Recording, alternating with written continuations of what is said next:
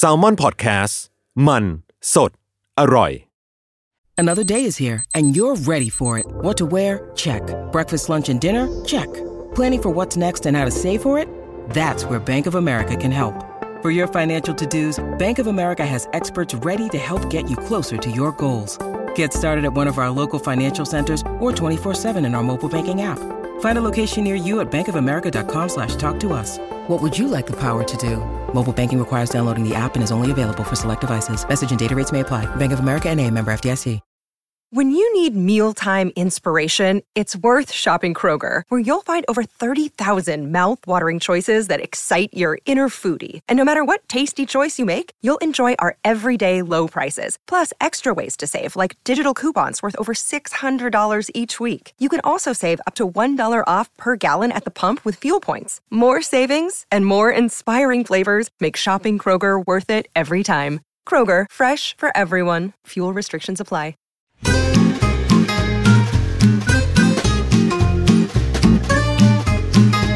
Day One Podcast กับย้อยนภศรศิวิราช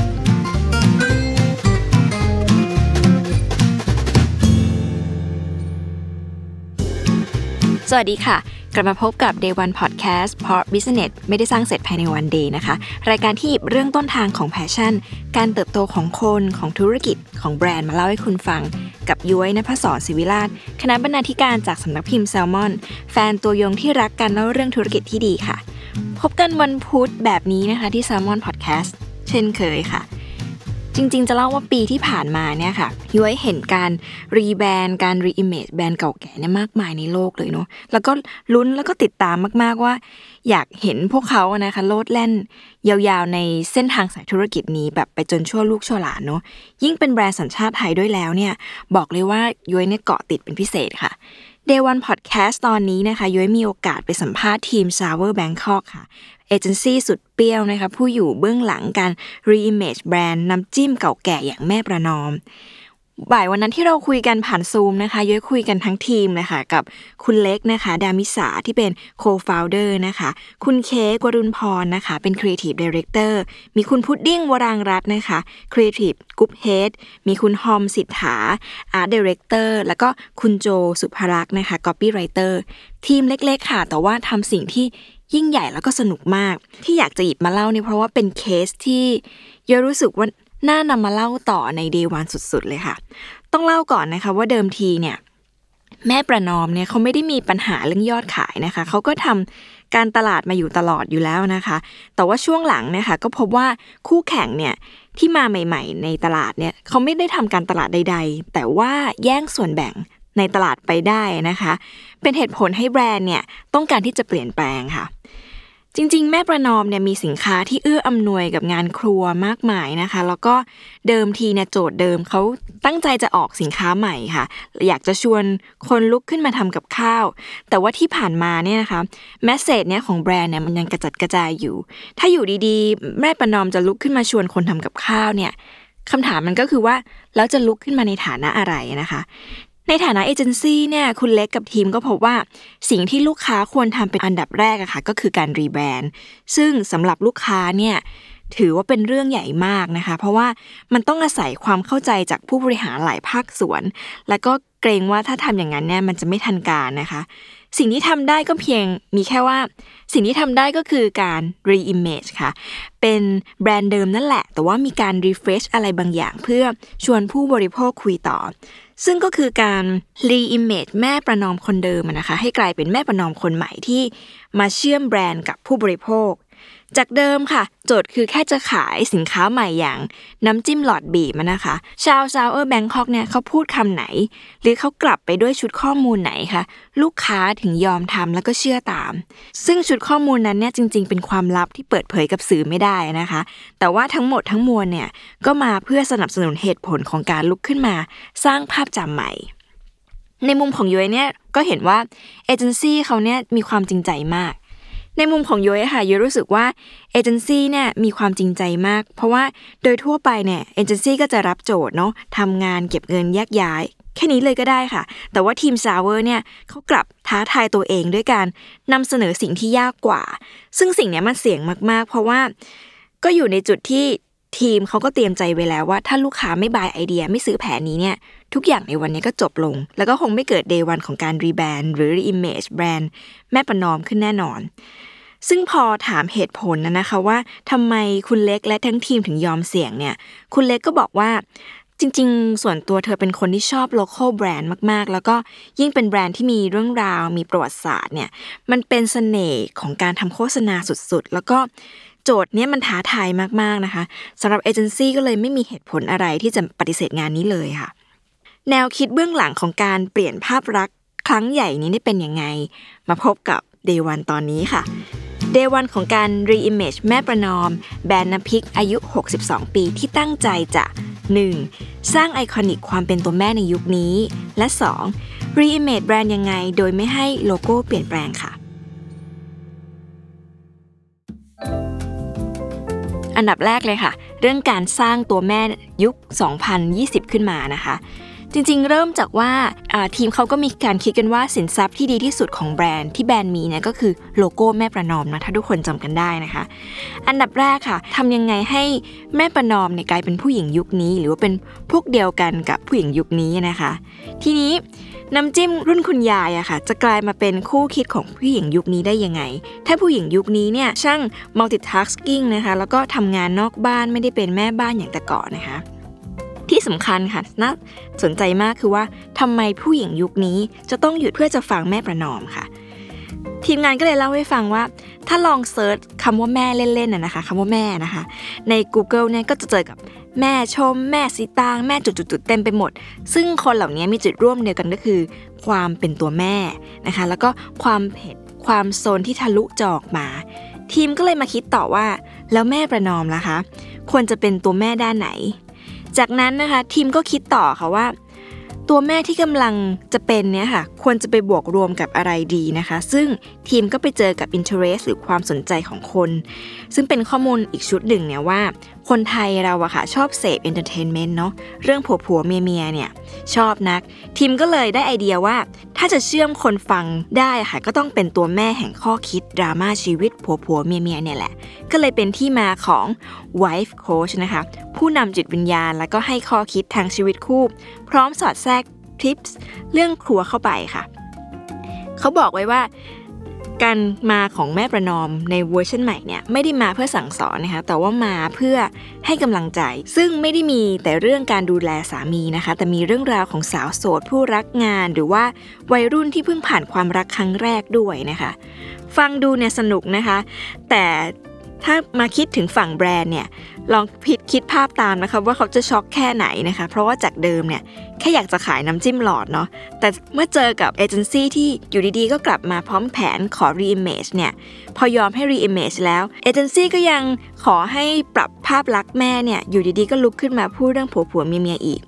แน่นอนค่ะว่าทีมเอเจนซี่เขาก็ทำงานแล้วก็มีข้อมูลมาสนับสนุนสิ่งนี้เหมือนกันนะครับเขาก็ไปด้วยคำคำหนึ่งที่บอกว่า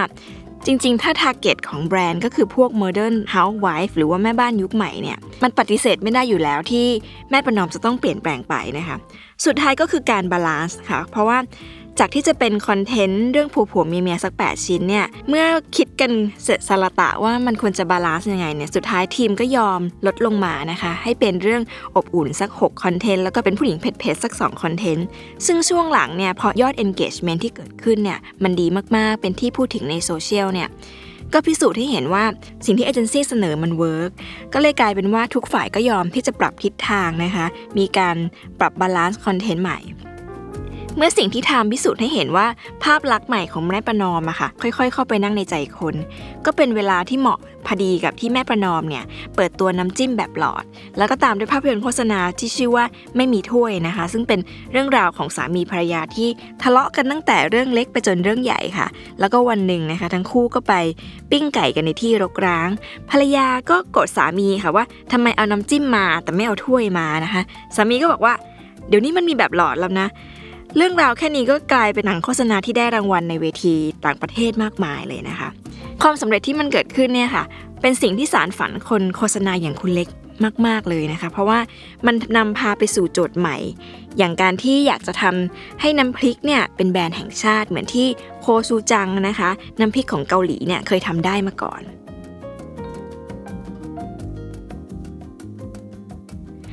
ข้อ 2 ค่ะ reimage แบรนด์ยังไง แต่ห้ามเปลี่ยนแปลงโลโก้นะคะ เรื่องนี้น่าสนใจมากข้อนี้ย้อยคุยกับทีมอาร์ตสนุกสุดๆค่ะ จริงๆ เมื่อโจทย์มันคือว่าให้รีแบรนด์ได้นะ แต่ห้ามแต่ต้องโลโก้ ปรับได้มากสุดก็แค่กรอบคำว่าแค่กรอบเนี่ยค่ะ จริงๆ ถ้าเป็นคนอื่นน่ะคงถอดใจไปแล้วนะคะ แต่ว่าชาว Sour เนี่ยเขาก็นึกสนุกค่ะ จนไปเจอไอเดียของการติดกรอบ อ้คำว่าติดกรอบเนี่ยค่ะเขาก็นำไปเชื่อมโยงกับผู้หญิงเมื่อ 60 ปีที่แล้วนะคะ ที่ส่วนใหญ่เนี่ยจะติดอยู่ในกรอบที่ผู้ชายกำหนดเนาะในขณะที่โลกวันนี้เนี่ยผู้หญิงมากมายก้าวขึ้นมาเป็นผู้นำหรือว่าเป็นคนแถวหน้า ก็เลยเป็นที่มาของไอเดียที่จะบอกผู้หญิงว่า วันนี้เราสามารถกำหนดกรอบของตัวเราเองได้นะ ไม่ว่าจะต้องการเป็นอะไรนะคะ จากนั้นค่ะทีมก็เลย เอาคำคำนี้มานิยามกรอบในแบบต่างๆ ยกตัวอย่างเช่น กรอบโกย กรอบนอกนุ่มในนะคะ กรอบโกยหมายความถึงความสำเร็จของผู้หญิงเก่งที่เป็นแบบ working woman ในวันนี้นะคะ หรือกรอบหน้าไม่ให้ฝ้าขึ้นเวลาทอดนะคะเมื่อได้คอนเซปต์นี้ค่ะเขาก็มีการส่งต่อไปให้ทีมดีไซน์ทำอาร์ตวิชวลนะคะ ซึ่ง มันก็มีกระบวนการที่คัดเลือกศิลปินผู้หญิง มาช่วยออกแบบกรอบ โดยตีความการแสดงจุดยืนของผู้หญิงในยุคใหม่เข้าไป ซึ่งจุดนี้มันก็เป็นเรื่องที่น่ารักด้วยเพราะว่าพี่เล็กก็คุณเล็กเนี่ยก็เล่าให้ฟังว่าที่ต้องมีกิมมิคเรื่องศิลปินผู้หญิงขึ้นมาออกแบบเนี่ยก็เพราะว่าอยากจะมีพื้นที่ให้กับศิลปินผู้หญิงในยุคสมัยนี้ด้วยนะคะ ที่เขาจะทำงานศิลปะเนาะ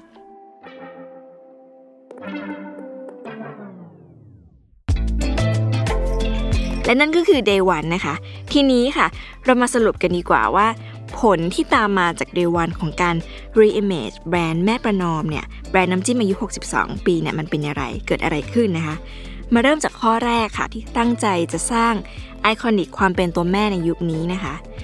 ในกระบวนการสร้างแม่ประนอมยุคใหม่เนี่ยค่ะ ในมุมคนทำงานเนี่ย มันจะมีเซี่ยวหนึ่งที่เขาก็รู้สึกกังวลอยู่หน่อยๆเนะว่า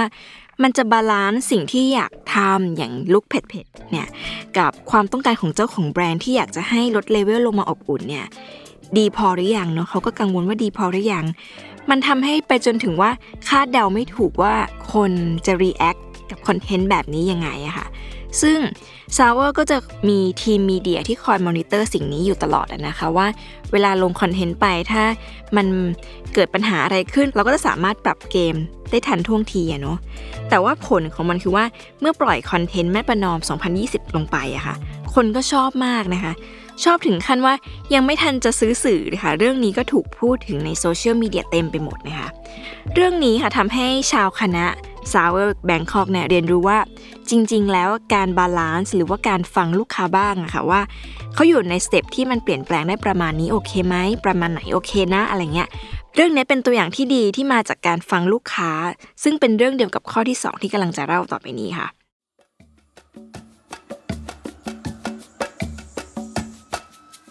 re-image ยังไงโดยไม่ให้โลโก้เปลี่ยนแปลงค่ะ ทีมงานเคยเล่าให้ฟังว่า ตอนที่พวกเขาคิดนิยามกรอบแม่ประนอมขึ้นมาใหม่อะค่ะ มันมีการคิดที่ไปสุดทางมาก ๆ จนถึงเกือบที่จะใช้ CG เนี่ยออกแบบแม่ประนอมโมชั่น AI เนาะ เพราะว่าอยากเห็นว่าถ้าแม่ประนอมเป็นคนจริง ๆ แล้วตอนนี้อายุ 30จะหน้าตาประมาณไหน พอมาวันนี้อะค่ะ คุณเล็กกับทีมก็ยอมรับว่า เธอเชื่อว่าถ้าวันนั้นทำขึ้นมาจริงๆอะนะคะทำแม่ประนอม AI ขึ้นมาจริงๆอะคนก็คงอาจจะไม่ connect ไปเลย เพราะว่ามันล้ำเกินไปค่ะ ทีนี้มาถึงเรื่องที่ว่าการ re-image เหล่านี้ค่ะมันส่งผลต่อแบรนด์ยังไงนะคะเคสเนี้ยมันค่อนข้างสวนทางค่ะ เพราะนึกภาพตามนะคะ โดยทั่วไปเนี่ยแบรนด์จะรีแบรนด์ขึ้นมาก่อนเนาะแล้วค่อยจ้างเอเจนซี่ทำการสื่อสาร re-image ภาพลักษณ์ให้แบรนด์ค่ะ บ้างก็อาจจะลงทุนจ้างเอเจนซี่ฝีมือดีเนี่ยมาสร้างภาพลักษณ์สวยหรูนะคะ เช่น หน้าบ้านบอกว่า ฉันปรับตัวแล้วนะ ใหม่เอี่ยมอ่องเลย แต่ว่าระบบหลังบ้านเนี่ยไม่เอื้อต่อภาพลักษณ์ที่ทันสมัย สุดท้ายก็พังตกม้าตายอยู่ดีค่ะ แต่งานนี้กลายเป็นว่าการ re-image ของแม่ประนอมเนี่ยกลับไปสู่แบรนด์จริง ๆ นะคะ เพราะว่ามันทำให้ทั้งองค์กรเนี่ยเขาต้องขยับ ปรับมีการทำอีคอมเมิร์ซเพราะว่าสินค้านี่มันใช้งานง่ายอยู่แล้วเนาะลูกค้าก็ควรที่จะซื้อหาได้ง่ายด้วยนะคะ ทีนี้ค่ะ เมื่อ re-image แบรนด์นะคะ จนเข้าไปนั่งอยู่ในใจคนได้สำเร็จเนี่ย ก็ทำให้แบรนด์เนี่ยมีโอกาสทำสิ่งที่สนุกสนุกเนี่ยมากมายเต็มไปหมด ยกตัวอย่างเช่น โปรเจกต์ collaboration นะคะเพื่อจะบอกว่าน้ำจิ้มเนี่ยไม่ได้มีดีแค่น้ำจิ้มนะแต่อยู่คู่กับอะไรก็อร่อยค่ะ ซึ่งในอนาคตเนี่ยเราจะได้เห็นน้ำพริกแม่ประนอมอยู่ในเมนู หรือว่าอยู่ในร้านอาหารชื่อดังมากมายนะคะ เช่นมันเคยมีแพนวิชน้ำพริกเผาแม่ประนอมเนาะที่ว่าที่แบรนด์แม่ประนอมเนี่ยทำร่วมกับร้านแกรมแพนเค้กนะคะซึ่งขายดีมากๆ ทีนี้ค่ะสิ่งที่น่าสนใจก็คือว่าทำไมซาวเวอร์หรือว่าทีมแม่ประนอมเนี่ย เลือกที่จะทำหรือ collaboration กับของกิน แทนที่จะฉีกไปทำอย่างอื่นอย่างตามสมัยนิยมที่เขาชอบไป collab กับแฟชั่นอะนะคะ คุณเล็กก็บอกว่าหากทำแบบนั้นนะคะมันเป็นการที่มันเป็นเส้นทางที่อ้อมเกินไปสำหรับแบรนด์แม่ประนอม ที่พยายามให้อยู่ใน experience ของการกินมากกว่านะคะ แล้วก็ใช้วิธีหาสิ่งมาเซอร์ไพรส์ผู้บริโภคแทนที่จะเลือกทำสิ่งที่หวือหวา บางทีมันอาจจะไม่ตอบโจทย์เนาะเพราะว่าหลายครั้งค่ะ มันจะมีโจทย์หนึ่งที่เอเจนซี่มักจะพูดว่ายุคสมัยก่อนเนี่ยแบรนด์หรือโจทย์จากลูกค้าก็แค่ต้องการรีแบรนด์หรือเข้าไปอยู่ในใจคนนะนะคะ แต่ยุคนี้มันคือยุคของการที่กลับมาสู่ยอดขายอะค่ะ หลายครั้งถ้าใครก็ตามที่ทำงานคิดเรื่องครีเอทีฟให้กับแบรนด์ แล้วกลับไปสู่ยอดขายเนี่ยได้เนี่ยยูว่ามันเป็นงานที่สนุกแล้วก็ท้าทาย แล้วก็มันจะเป็นสิ่งที่ลูกค้าประทับใจมากกว่านะคะ กลับมาเรื่องของแม่พนอมค่ะ คุณเล็กก็เลยเล่าให้ฟังว่านอกจากความ heritage ของแบรนด์นะคะ ต้องยอมรับว่าแบรนด์แม่ประนอมเนี่ย เป็นแบรนด์ที่แมสพอสมควรเนาะเขามีลูกค้าตั้งแต่สาวโรงงานค่ะ ไปจนคนที่อยู่คอนโดระดับ 80 ล้าน ทุกคนกินน้ำจิ้มไก่เหมือนกันเนี่ยแหละค่ะ ความแมสเนี่ยนะคะเป็นคีย์สำคัญ สมมุติว่าถ้าเกิดแบรนด์จะลุกขึ้นมาพูดเรื่องแฟชั่น นั่นแปลว่านี่ใช่ละค่ะ แปลว่าเขากำลังพูดกับผู้หญิงที่อยู่คอนโดระดับ 80 ล้าน แต่ว่าแม่ค้าหมูปิ้งที่นครสวรรค์เนี่ยอาจจะไม่เข้าใจสิ่งนี้ นี่เป็นตัวอย่างของวิธีคิดนะคะว่า ทางที่เราจะเลือกทำนั้นนะนำไปสู่ target แบบไหน และเขาจะเข้าใจมันได้หรือเปล่า อย่างในกรณีนี้เนี่ยสมมุติคุณเล็กก็บอกว่า ถ้าพูดเรื่องหวยอีกมาเนี่ยยังไงทุกคนก็เข้าใจชัวร์นะคะ เราก็จะเห็นแม่ประนอมเนี่ยลุกขึ้นมาพูดเรื่องเหล่านี้ แล้วก็วกกลับมาที่เรื่องครัวอยู่บ่อยๆ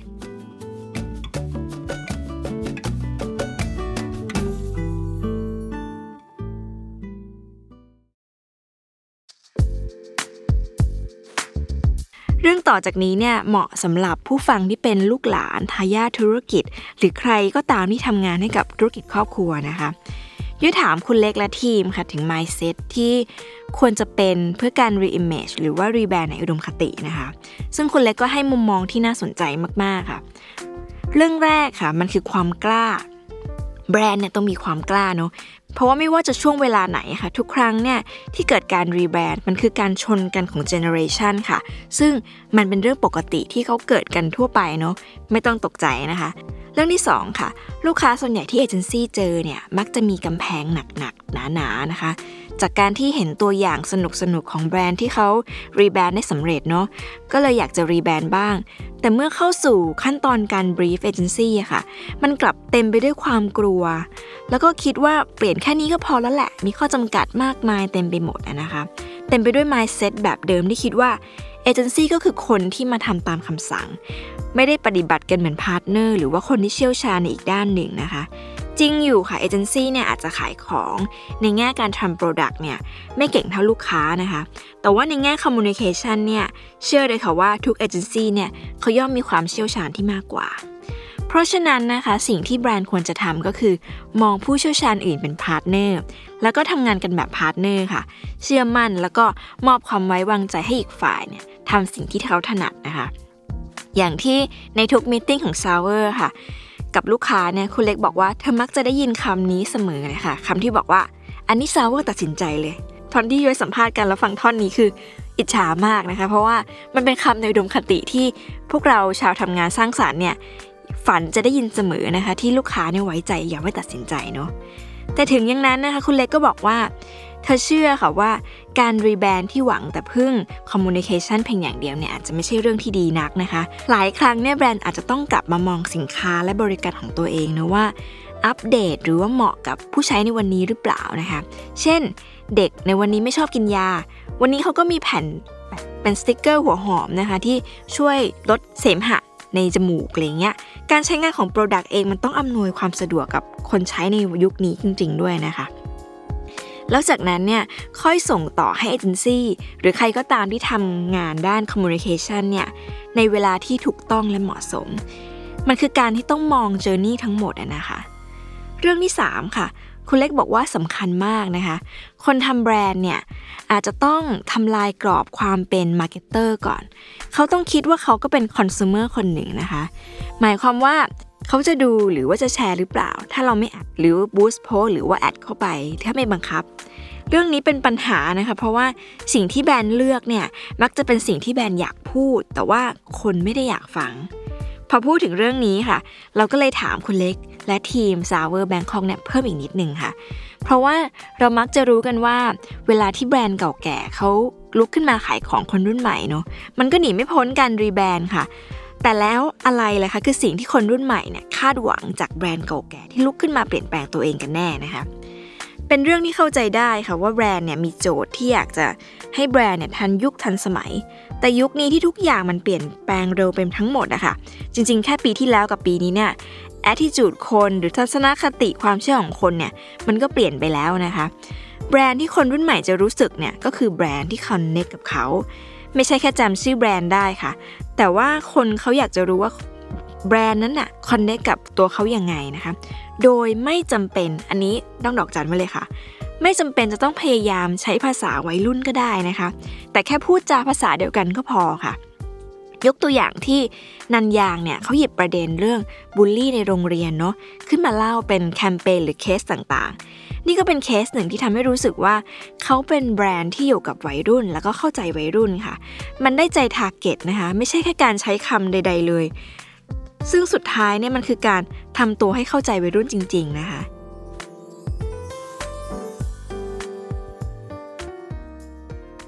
เห็นไหมคะว่ามีมีแบรนด์เก่าแก่ที่เข้าใจวัยรุ่น อยู่เยอะแยะ แล้วเขาก็ทำตัวน่ารักจะตายไปค่ะ และนี่ก็คือเรื่องราวทั้งหมดของ Day 1นะคะ แล้วก็กลับมาพบกับ Day 1 Podcast พอ Business ไม่ได้สร้างเสร็จภายในวันเดย์กันได้ใหม่ในวันพุธหน้า ในทุกช่องทางของ Salmon Podcast สำหรับวันนี้ สวัสดีค่ะ